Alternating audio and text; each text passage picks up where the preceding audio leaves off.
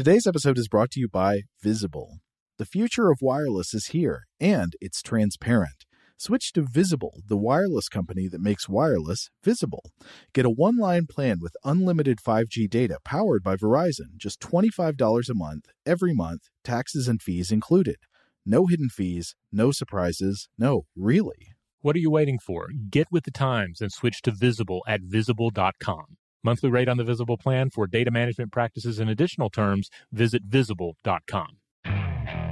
Okay, picture this. It's Friday afternoon when a thought hits you. I can spend another weekend doing the same old whatever, or I can hop into my all new Hyundai Santa Fe and hit the road. With available HTRAC, all wheel drive, and three row seating, my whole family can head deep into the wild. Conquer the weekend in the all new Hyundai Santa Fe. Visit HyundaiUSA.com or call 562 for more details. Hyundai, there's joy in every journey. Today's episode is brought to you by Technically Speaking, an Intel podcast. When you think about the future, what kind of technology do you envision? Whatever the future holds, artificial intelligence will undoubtedly be at the heart of it all. Join Graham Class as he hosts season two of Technically Speaking, an Intel podcast, and hear from the minds transforming healthcare, retail, entertainment, personal computing, and more with the help of AI. Tune in every other Tuesday and explore the latest technology that's changing our world today and creating a more accessible tomorrow.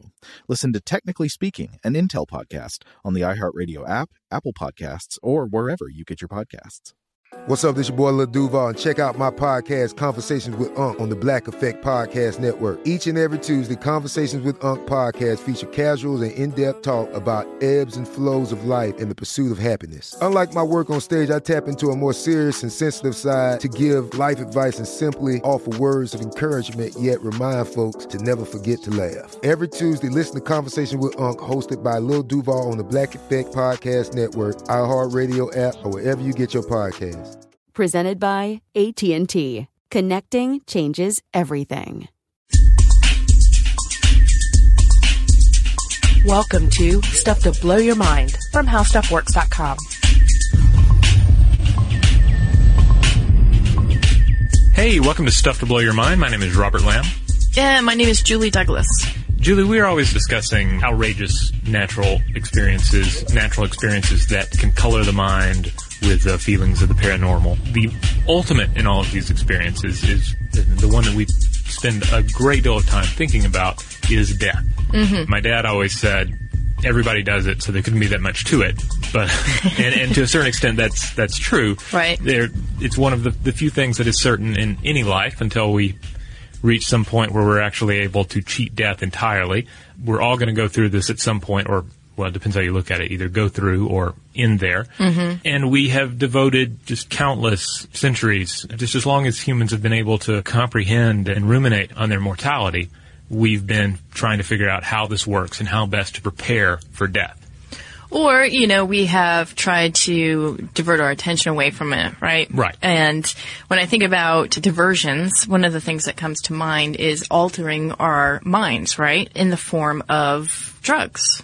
Well, that's that's one uh, certainly one of the major interpretations of, right. uh, of the use of things like psychedelics. Mm-hmm. And that's something we're going to discuss here because on one hand, there is definitely the heavy recreational view of psychedelic substances. The 1960s, the counterculture, uh, counterculture, the idea of just hippies staring dreamily into the sky, mm-hmm. or if you go to a concert and you see some young person with giant eyes staring at their hands the entire time, mm-hmm. you know that's girl very, with the kaleidoscope eyes, right? Mm-hmm. then you may think, well, this person is clearly not getting anything out of this experience. This is just clearly an escapist experience that they're enjoying. But then the other side of psychedelic experience is rich history that we see in various cultures, mm-hmm. the use of them as a ceremonial tool, as a religious yeah. tool to have some sort of a heightened experience that will gain supposed insight into what life means, what death means, and all these questions. Right. And then there's science, right? And then there is science, yes. And so what we're talking about here is the intersection of, I guess what you could say, uh, hallucinogenic medicine mm-hmm. and the idea of end of life care. Right. Recently, there was uh, an article in the New York Times about this, a really great article called How Psychedelic Drugs Can Help Patients Face Death. And we're going to talk about this. But before we talk about that, we should probably talk about other therapeutic uses for hallucinogens. Now, I have never gone to the doctor and had a hallucinogenic prescribed to me. Uh, so, in, in what cases, uh, this is not something that is actually going to show up at your local drugstore. No. But there have been a number of experiments, uh, a number of clinical studies to see what uses they may have, because clearly they have a powerful effect on our mind and the way the mind works. And that's at the root of everything. So, needless to say, doctors have looked at that and said, well, there's got to be something here. Perhaps there is something here that we can utilize to treat other conditions. Yeah, they have actually found that ecstasy or MDMA, as it's known, and we'll talk about a little bit more further, is an effective treatment for severe PTSD. There are also studies of people with cluster headaches who took LSD and reported their symptoms were greatly diminished. And psychedelics have been used for alcoholism and other addictions. Now, a lot of this has been off the radar because obviously uh, illegal drugs are sort of persona non grata here in the United States, so it's been very hard for scientists to be able to research these without a lot of different constraints. So recently, the last 30, 40 years, people have been giving a little bit more uh, scientific heft to this idea that we can use these drugs as therapy. So we inevitably have to turn to the character of Timothy Leary here, who, um, I don't know, do you watch the TV show Mad Men? I well, yeah, I've caught it before, and Okay. I, I understand that this week there was a foray into LSD, right? And Timothy Leary shows up. Oh, wow. Okay. All right. Uh, In the show, obviously, he actually entered the Great Void himself in the late 90s. But we're talking about a psychologist, a writer, and one of psychedelic drugs' most ardent supporters. He conducted experiments at Harvard University with something called psilocybin, and we'll talk a little bit more about that. And I'm sure you've heard the phrase turn on, tune in, and drop out. That's the guy who uttered it. There's also an album by that name. It's like a spoken word, like psychedelic guidance album. It's actually pretty cool. Worth checking out if you're into that kind of music. It's been copiously sampled over the years. Leary is a very interesting character. Obviously an educated man, an expert in his field prior to his engagement with psychedelic substances. It was around 1955 and uh, his wife committed suicide and left him with a school-age son and a school-age daughter. Mm-hmm. So he has this going on in his life. And then at age 38, he goes on this trip to Spain. He suffers this mysterious illness, and just without the aid of any kind of drug or what have you, he has this mind-altering experience, this moment that he claims really allowed him to sort of see through the limitations of his perspectives of the world before then. And it's in, in the years following that that he actually begins experimenting with psychedelic substances. He begins to incorporate it into his work and mm-hmm. explore the possibilities of it. And things, as they tend to do, as we've discussed with good old Lilly the dolphin. Uh, uh, right, right, right. When you bring LSD into a study, especially back in these days, it has a tendency to sort of get out of control a little bit. Yeah, there's a lot of things spiraling out of control. Mainly, this is because the researchers at the time, especially John C. Lilly, right, with the dolphins, are taking the LSD. So this may be changing their perspective a little bit, and certainly it is darkening the doorsteps of science in a way that feels like this drug is not being given sort of its due diligence because it's now being associated with counterculture, especially with Leary, because he really kind of took it up, became a celebrity, and, you know, there were a lot of drug raids. G. Gordon Liddy arrested him. Did he really? Yeah, he was the, led one of the raids. Yeah. I did not know that. Um, Um, the Concord prison experiment was one of the, the big ones with him. Right? Yeah, but and, but there's this other part of Leary that is really trying to look at this diligently and try to really apply scientific method to this. But then he's got all the craziness of the other part of his life that's sort of, I would say, putting a, a dark cloud over his efforts. Well, and also he just becomes increasingly less academic and Exactly. more spiritual as the days progress and as the years progress. In his later life, he's making the rounds, he's giving speeches, but he's more concerned with the evolution of human consciousness and, and he was a big advocate of cybernetics. He really thought cybernetics were, Right. the, were going to be the key to our future and really he's, he's right on that. I guess what we should talk about is the Concord prison experiment because that's where you can see his bias really seeping in. Right. They're testing psychedelic substances. Specifically, they're testing psilocybin on a group of 32 prisoners to see if they can adjust their recidivism rates. Right. So recidivism rate is that the person is going to be let out of jail and then they will do something else which will land them back into jail. And as we know, the recidivism rate has always been historically high. Like at this Yeah. point in this study, it was 60% recidivism rate. Yeah. So he's interested. Can you, basically, the question here is by applying these psychedelic substances to these prisoners, can you change them? Can you make them a less violent person, a person that's less likely to engage in criminal behavior. I mean, you're talking about taking somebody who is a prisoner, a person with a criminal past, and is statistically likely to engage in crime again. Right. And he reports that it definitely helps them, that they become less antisocial, etc. But the fact of the matter is, is it did not really affect the prisoners at all. That mm-hmm. rate of recidivism was the same, although he claimed that there was like a 20% reduction. Yeah, there was a little tweaking of the, the, interpretation of the data in the study was made to lean more in favor of the findings. Again, he saw himself in a very specific way that clouded his judgment, I think. Here's a great quote. He says, We saw ourselves as anthropologists from the 21st century inhabiting a time module set somewhere in the dark ages of the 1960s. On this space colony, we were attempting to create a new paganism and a new dedication to life as art. And that's from the study itself? That's no, no, that's him as a okay. general. Uh, no, no, no. That's sort of a, one of his general mission statements. But I think it gives a good idea of why he might have gone off the path of scientific method there. Okay, so we we mentioned this guy. We mentioned Leary because he kind of helped to put the kibosh on funding for hallucinogens.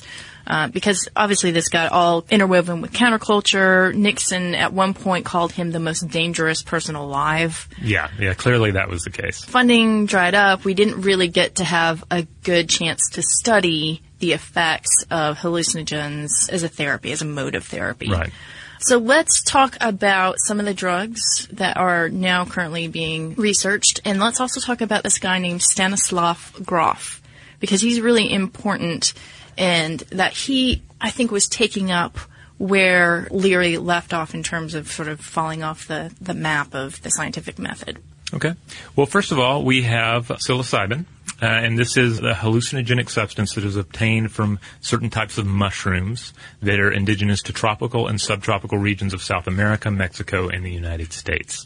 In the sort of Georgia, Tennessee area where I grew up, this is mostly known as something that would grow on cow patties out in pastures. So yeah, I was about to say, like a lot of teenagers hanging yeah, out in the dark. Yeah, trying to steal cow pies and, and see what they can harvest from them. So these are naturally occurring substances. Mm-hmm. Then you have MDMA, which is synthetic. Okay, this is a psychoactive drug, and it's chemically similar to methamphetamine and hallucinogenic mescaline. And it produces feelings of increased energy, euphoria, emotional warmth and distortions in time, perception, and tactile experiences. The last three of those also apply to the uh, psilocybin. Right, right. I was going to say, and they, they're helpful in reducing anxiety and enhancing self-awareness as well as empathy, which is really important, it turns out, when you are dealing with end-of-life care. So this guy, Stanislav Grof, much of today's research is actually predicated on some of his work with psychedelic medicine. In the early 60s, he began giving the drug psilocybin to cancer patients at the Spring Grove State Hospital near Baltimore and documenting their effects. And he described cancer patients who were completely clenched with fear, who under the influence of LSD or DPT mm-hmm. experienced relief from the terror of dying. That is really important because this again is where our current researchers are looking, you know, at in the past. They're not looking at Leary, but they're looking at this guy to say maybe there is something to this. Maybe there is a different way that we can approach end of life care because it's one thing to say that, you know, we all are going to die at one point, but it is certainly another thing to say, you know what, you have six months yeah. to 18 months to live. So that's an entirely different situation. All right, we're going to take a break, and when we come back, we're going to talk about how these drugs could be very beneficial. Shout out to Astepro for sponsoring this episode and providing us with free samples. Rob, as the uh, the local host with allergies here, they sent you some of their nasal spray to treat your allergies. What was your experience like? Yeah, that's right. I always wrestle with the pollen a bit when it rolls in during the spring, so they sent me the little uh, nasal spray. I tried out the product, and yeah, it sure did help me get on top of my symptoms for the day. And it's so fast acting, uh, it was already kicking in before I left the house. Astepro is a first of its kind nasal allergy spray. It's the fastest 24 hour over the counter allergy spray. It starts working in 30 minutes, while other allergy sprays take hours. Astepro is the first and only 24 hour steroid free allergy spray. Astepro delivers full prescription strength indoor and outdoor allergy relief from nasal congestion, runny and itchy nose, and sneezing. Get fast acting nasal allergy symptom relief with Astepro. Go to asteproallergy.com for a discount so you can get Astepro and go today. A S T E P R O allergy.com. Astepro and go. Use as directed for relief of nasal congestion, runny nose, sneezing, and itchy nose due to allergies. Today's episode is brought to you by eBay. eBay Motors is here for the ride. Remember when you first saw the potential? And then, through some elbow grease, fresh installs, and a whole lot of love, you transformed a 100,000 miles and a body full of rust into a drive that's all your own. Look to your left, look to your right. It's official. No one's got a ride like this. There's nothing else that sounds like, feels like, or looks like the set of wheels in your garage. With over 122 million parts, you can make sure your number one ride or die stays running smoothly so there's no limit to how far you can take it.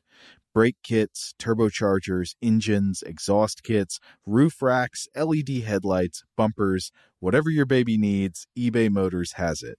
And with eBay Guaranteed Fit, it's guaranteed to fit your ride the first time, every time, or your money back. Plus, at these prices, well, you're burning rubber, not cash. Keep your ride or die alive at ebaymotors.com.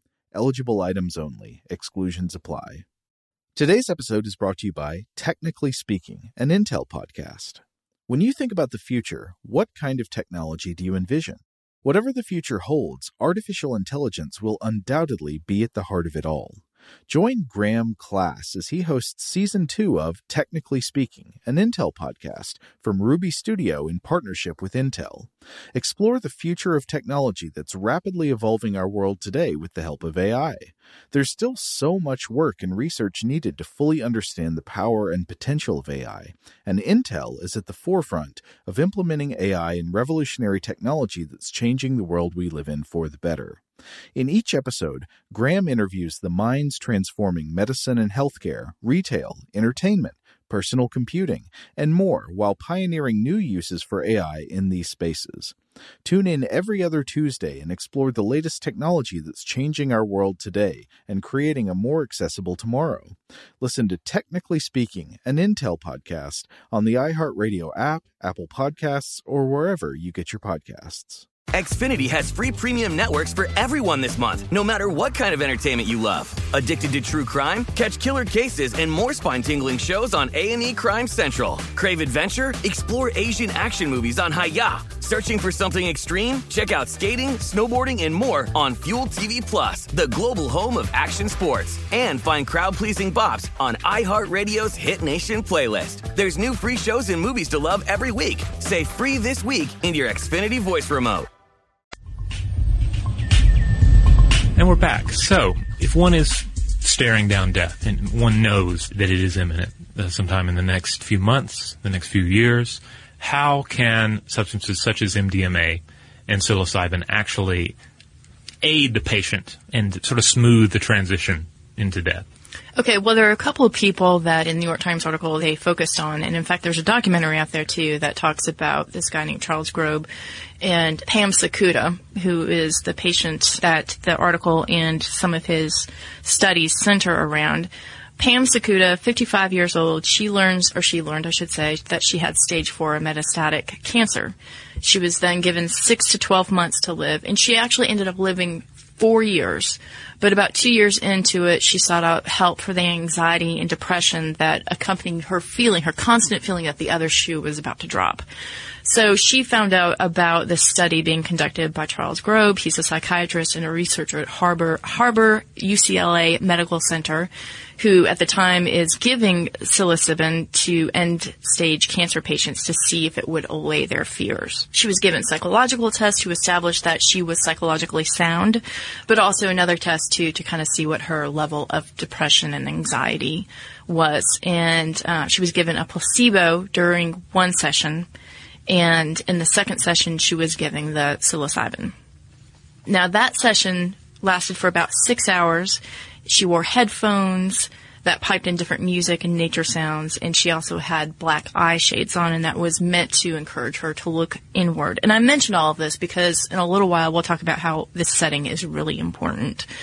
At the four hour point, she began to cry because she started to really empathize with her husband about what his feelings would be when she passed on. Mm-hmm. And then she says that she released all of this well of emotion and all of this energy that she had been putting toward her situation and she began to look at it completely differently. And she came out of that session really feeling like she could approach death in a positive light, which is amazing. Mm-hmm.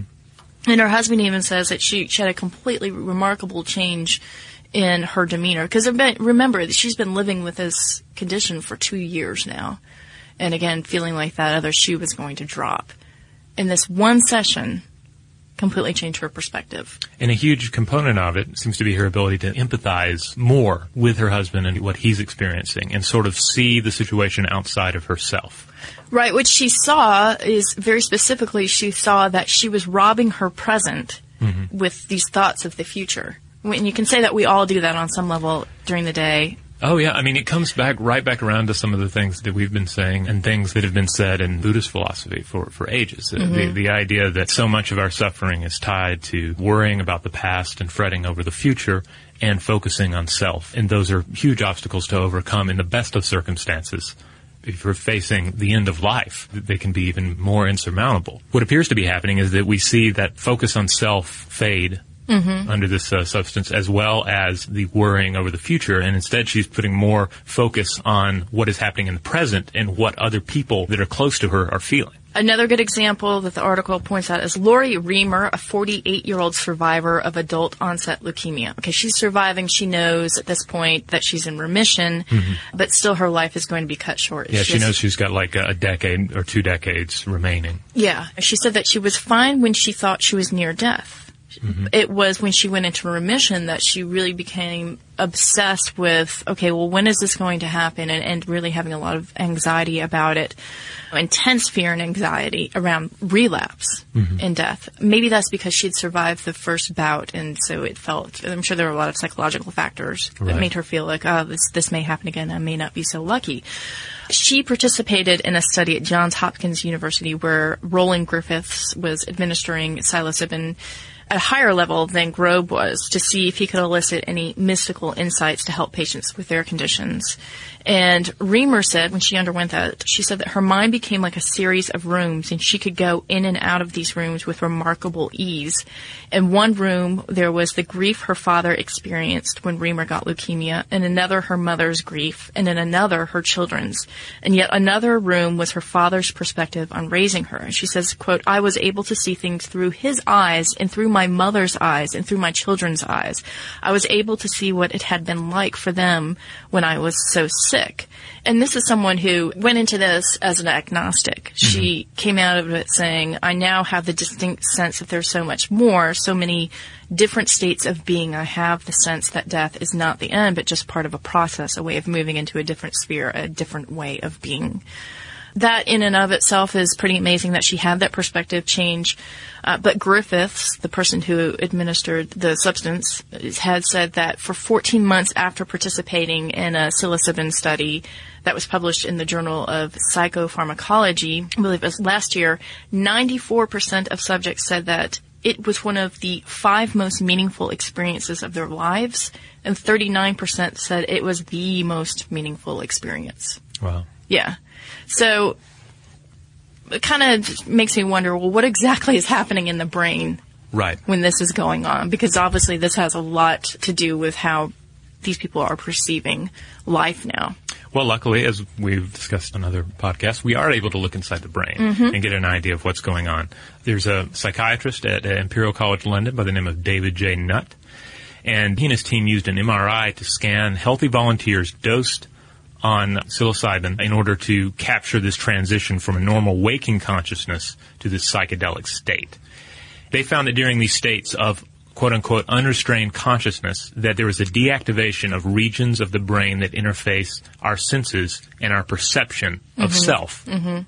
Which falls right in line with what we were talking about with her description of the way it felt and with the idea that our obsession with self, our ego, our need to place ourselves at the center of this story are tied in with our suffering, especially as we approach death. Yeah, and I did see that one of the regions that was dimmed was the anterior cingulate cortex. And we've mm-hmm. actually talked about that quite a bit. I think most recently we were talking about envy, and we were talking about one study in which they saw that people who were experiencing envy were actually you were seeing these parts of the brain, the anterior cingulate cortex, where pain is processed, mm-hmm. lighting up. So that we know that this part of the brain perceives pain, even if it's emotional pain. It's the same place that also processes physical pain. So it's interesting to see that that would go offline here as well. But another part of this that is also very intriguing and that researchers wanted to try to get at was why patients were able to hold on to this feeling, this memory for so long after having just one experience with these drugs. And it turns out that encoding the experience is really, really important here. And that's what the researchers are doing. They're following up with the patients for weeks and weeks afterward and they're dissecting what happened and they're talking about the memories. And just like you would do that in, say, a trip that you took, um, it begins to really form these long-term associations. So A physical trip. Uh, yes, Yeah. yes, you, sh- I should say. Let's say you, yes, you took a, a trip to Paris and you kept talking about it with, say, your significant other. Then you've got the blueprint of that memory, and the same thing is happening with with the um, the psychological trip that these patients are taking. Really, the whole experiment here reminds me a lot of travel and how the memory is encoded. I think about any trip that I've taken, a trip to another city. Let's say I'm going to Paris, France. And I've never been to Paris, France before. I would ideally want to put some research in beforehand, figure out where I'm going to go, what I hope to get out of this trip, what I hope to gain from the experience. Okay. Then go on the trip. And then when I get back, process it, be it scrapbooking, writing some blogs about it, talking about it with people. But I go into it- this uh, trip with a certain expectation and I leave it with this aim of processing it and learning from it. Okay, so I hear a little bit of priming going on. Right. And that's what they're talking about here. It's not just a let's dose them up and see what happens. There's- They're talking about let's prepare them for this. Let's set the, the room up right. Let's make sure there are items to remind them of people they love, that we mm-hmm. have the, the music and the ambience is appropriate. And then after the experience, let's discuss and let's see what we can learn from this and then move forward with it. Yeah, and the priming thing is really important here because they are talking to these patients about seeking relief from anxiety and depression. And they are mm-hmm. saying that we want to administer this drug. And what we're hoping for you to do is to be able to conquer your fears, allay your fears. And so already, and we've already seen this from the placebo podcast that we did, that even when you sometimes talk to a doctor, your symptoms will be reduced just by the very act of making an appointment or talking to someone. Mm-hmm. So already they are primed to have this experience. And this is really important because there are limitations to this to, to this sort of drug therapy, right? And I was thinking about this. There's a book called Rational Mysticism by John Horgan. It's really great.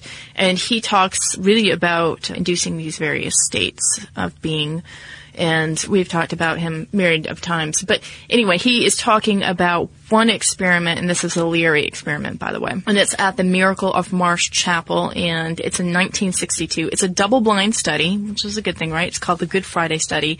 They have 10 divinity students who are given the psilocybin, and another 10 were given a placebo. And the Good uh, Friday service, they're actually in the basement of this church, is is piped to them while they're in the basement. Okay, so these are divinity students. They are primed to have some sort of experience where they feel closer to God. That's what they're hoping the outcome is. Mm-hmm. But what they find is that eight of those 10 divinity students who got the psilocybin have not great trips here. Like they have some enjoyable moments, but they're kind of having some problems with reality. And part of this reason is because again, the setting and the priming, they're not quite there because they have another 10 students that are looking at them like they're complete animals mm-hmm. or wondering what's going on or because they really don't know what's happening. They don't know these other people are being dosed. So mm-hmm. they just think they're being crazy and they start kind of poking fun at them. So you're not in a room where you're by yourself, you have headphones on, you're looking inward. That's really important and I think that's why we should probably note that so far the very new research about this, at least of late, has been successful because it is in in these conditions that are carefully created and you can't just go out, I guess my point is, and go into a, a you know, pick out a cow patty and it, hope to have this experience that's going to reduce your fears. Today's episode is brought to you by eBay. eBay Motors is here for the ride. Remember when you first saw the potential? And then, through some elbow grease, fresh installs, and a whole lot of love, you transformed a hundred thousand miles and a body full of rust into a drive that's all your own. Look to your left, look to your right. It's official. No one's got a ride like this. There's nothing else that sounds like, feels like, or looks like the set of wheels in your garage. With over 122 million parts, you can make sure your number one ride or die stays running smoothly so there's no limit to how far you can take it. Brake kits, turbochargers, engines, exhaust kits, roof racks, LED headlights, bumpers, whatever your baby needs, eBay Motors has it. And with eBay Guaranteed Fit, it's guaranteed to fit your ride the first time, every time, or your money back. Plus, at these prices, well, you're burning rubber, not cash. Keep your ride or die alive at ebaymotors.com. Eligible items only, exclusions apply. Today's episode is brought to you by Technically Speaking, an Intel podcast. When you think about the future, what kind of technology do you envision? Whatever the future holds, artificial intelligence will undoubtedly be at the heart of it all. Join Graham Class as he hosts season two of Technically Speaking, an Intel podcast from Ruby Studio in partnership with Intel. Explore the future of technology that's rapidly evolving our world today with the help of AI. There's still so much work and research needed to fully understand the power and potential of AI, and Intel is at the forefront of implementing AI in revolutionary technology that's changing the world we live in for the better. In each episode, Graham interviews the minds transforming medicine and healthcare, retail, entertainment, personal computing, and more while pioneering new uses for AI in these spaces. Tune in every other Tuesday and explore the latest technology that's changing our world today and creating a more accessible tomorrow. Listen to Technically Speaking, an Intel podcast on the iHeartRadio app, Apple Podcasts, or wherever you get your podcasts. Xfinity has free premium networks for everyone this month, no matter what kind of entertainment you love. Addicted to true crime? Catch killer cases and more spine-tingling shows on A&E Crime Central. Crave adventure? Explore Asian action movies on Hi-YAH. Searching for something extreme? Check out skating, snowboarding, and more on Fuel TV Plus, the global home of action sports. And find crowd-pleasing bops on iHeartRadio's Hit Nation playlist. There's new free shows and movies to love every week. Say free this week in your Xfinity voice remote. Hey, this is Jodie Sweetin from the podcast How Rude, Tanneritos. As a nostalgic voice from your past, I'm here to remind you that amongst the stressful and chaotic existence we live in 2024, you deserve to get away. It's time for a vacation, no matter when you're hearing this. And let me tell you how you'll get there. The 2024 Hyundai Santa Fe. Want to bring the family to the mountains with the Santa Fe's available HTRAC all-wheel drive? Well, it's got standard third row seating and available dual wireless charging pads for the kids who just want to stare at their phone and not talk to you. You know what I mean. Visit HyundaiUSA.com or call 562-314-4603 for more details. Hyundai, there's joy in every journey. Yeah, Buddhist and at one point psychedelic experimenter Alan Watts has a really fascinating quote on the matter. He said, psychedelic experience is only a glimpse of genuine mystical insight, but a glimpse which can be matured and deepened by the various methods of meditation in which drugs are no longer necessary or useful. If you get the message, hang up the phone. For psychedelic drugs are simply instruments like microscopes, telescopes, and telephones. The biologist does not sit with eye permanently glued to the microscope. He goes away and works on what he has seen which I think is a wonderful quote that fits Yeah. nicely with these research approaches. Mm-hmm. Because if you just pick up a telescope and you know nothing about the cosmos, and you just look into the sky, it's going to be pretty, yeah, but you're not going to learn anything. There's not going to be anything to really grasp other than, whoa, that was kind of neat. It's like looking through a kaleidoscope. But ideally, you would want to know what you're looking at, and you would want to process it afterwards. And that's what Watts was talking about here. Yeah, and rational mysticism also talked about a guy named David Nichols. He's the chairman at the Department of Medicinal Chemistry at Purdue University. Mm-hmm. And he's conducted a number of experiments with MSDM, that's ecstasy. But he has concerns about its toxic effects in cases of repeated doses, mm-hmm. because we know that there are animal studies that bear out evidence that repeat doses can damage serotonin receptors. So again, it's not just something that you, I guess what I'm trying to say is kids don't feel like this is something that you need to go out into and, and explore. Right. Um, yeah, we're not uh, advocating the use of these substances at all, certainly recreationally. Yeah, yeah. So again, the research is in its very early stages, and the article does bring up a very good point. It wonders whether this type of therapy is ever going to really come to fruition, given that drug companies could give two dimes about it. There's, there's no money really in something that can be obtained from nature. Yeah, so certainly, I mean, as far as psilocybin is concerned, Mhm. because it, it's the kind of thing that you can cultivate on your own, and if it was legalized, then everyone, well, not everyone, but certain portions of the population would simply cultivate it. Yeah. And uh, you would probably, I guess, buy it at your local farmer's market. And then where's the cut for Big Farm, right? Well, although as we have seen with herbal remedies, Mhm. that does have a, a bit of a market too. So maybe there's a chance for that to be marketed to people. But then there's also the problem that there's illegal drug use and all that. Okay, so let's say that in the future there is the possibility of this. This completely changes the, the face of end of care giving or or even hospice, right? Right. You could have this administered to you by a hospice worker or go into a clinic and have it administered to you Yeah, we should also not pretend that individuals in hospice care are not, you know, you don't have people dying up to their gills in painkillers. I mean, it's not like that we're we're hesitant to administer powerful drugs to individuals who are dying, and nor should we. I think it's important to stress that. I don't know. what to sort of say like yes we are administering Well, yeah, like say you know morphine, you know? right so in other words you could administer another drug that would be beneficial to someone right because Yeah, we're I talking mean, it's, about it's end of, if you're talking especially very end of life care, not Yeah. just uh, I'm staring down my last few years of life, but I am on my deathbed. yeah Different rules apply, you know? well and here's where the gray area starts to come in um, you know who can have it who can't do you have to undergo psychological evaluation if you're terminally ill patient seeking comfort what about chronic pain you know what if you're not terminally ill but you have horrible chronic pain these are the sort of questions that start to arise when you talk about um, using something that is illegal. Well, um, I th- in the New York Times article, they mentioned one of the possibilities. Does it mean that everyone over the age of 75 gets to use it? right, right, right. Which, which reminds me of a Patton Oswalt bit about different rules that apply after each birthday. And it was something like after 90, you're legally allowed to kill a person.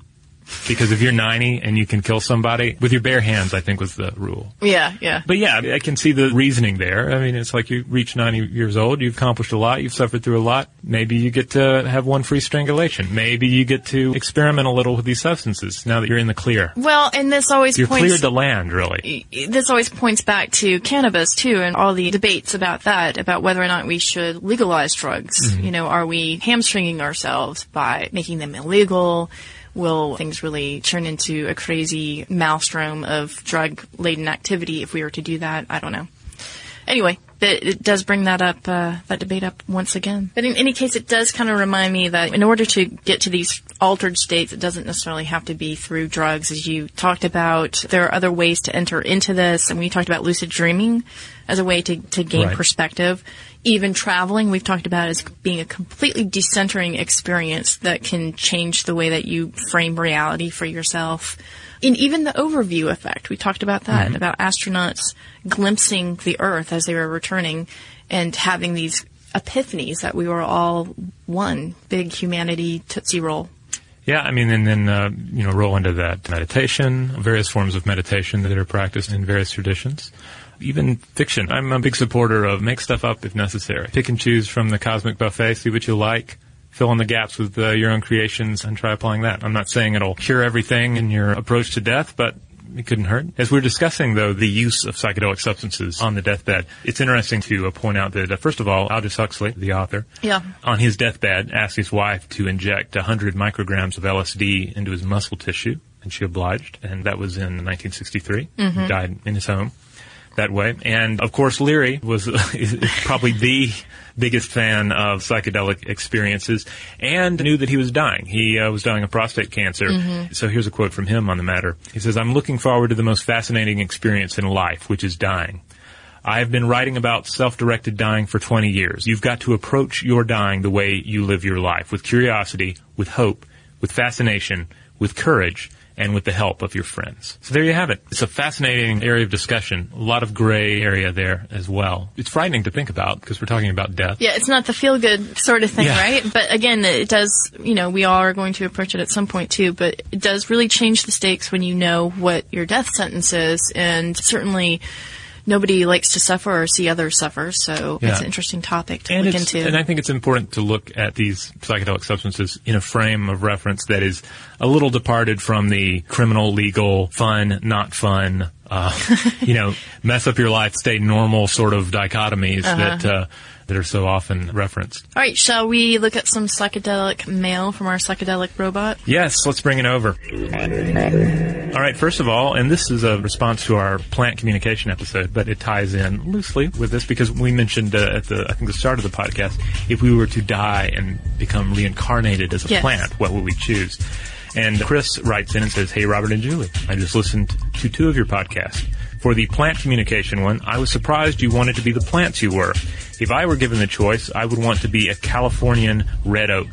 I think that is their name. The ones that grow hundreds of feet tall uh, and uh, are really big so you can drive cars through them. Not only would you have a nice long life, you would be protected by humans and have a nice view.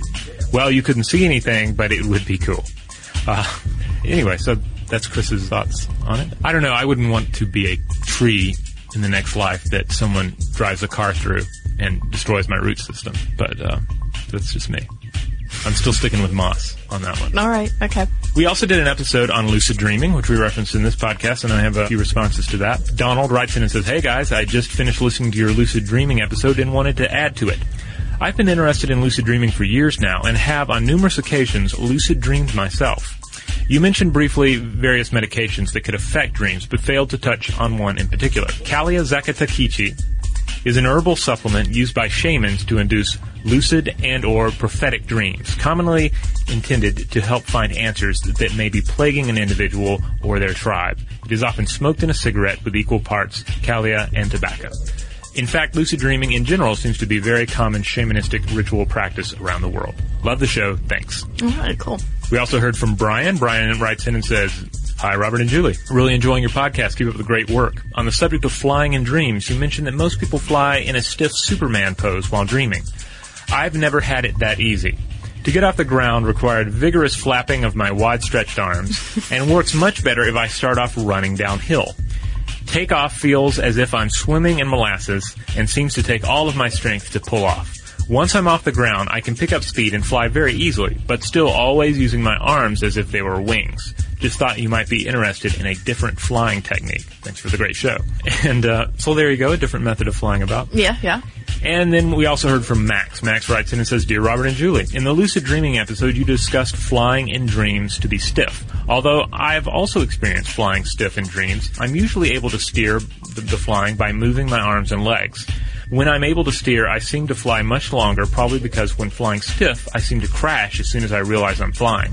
I think that I, when I realize I'm flying, my logic takes over and tells me that I cannot fly, resulting in the crash. Thanks for the great podcast and the hours of thoughts inspired by them. Max.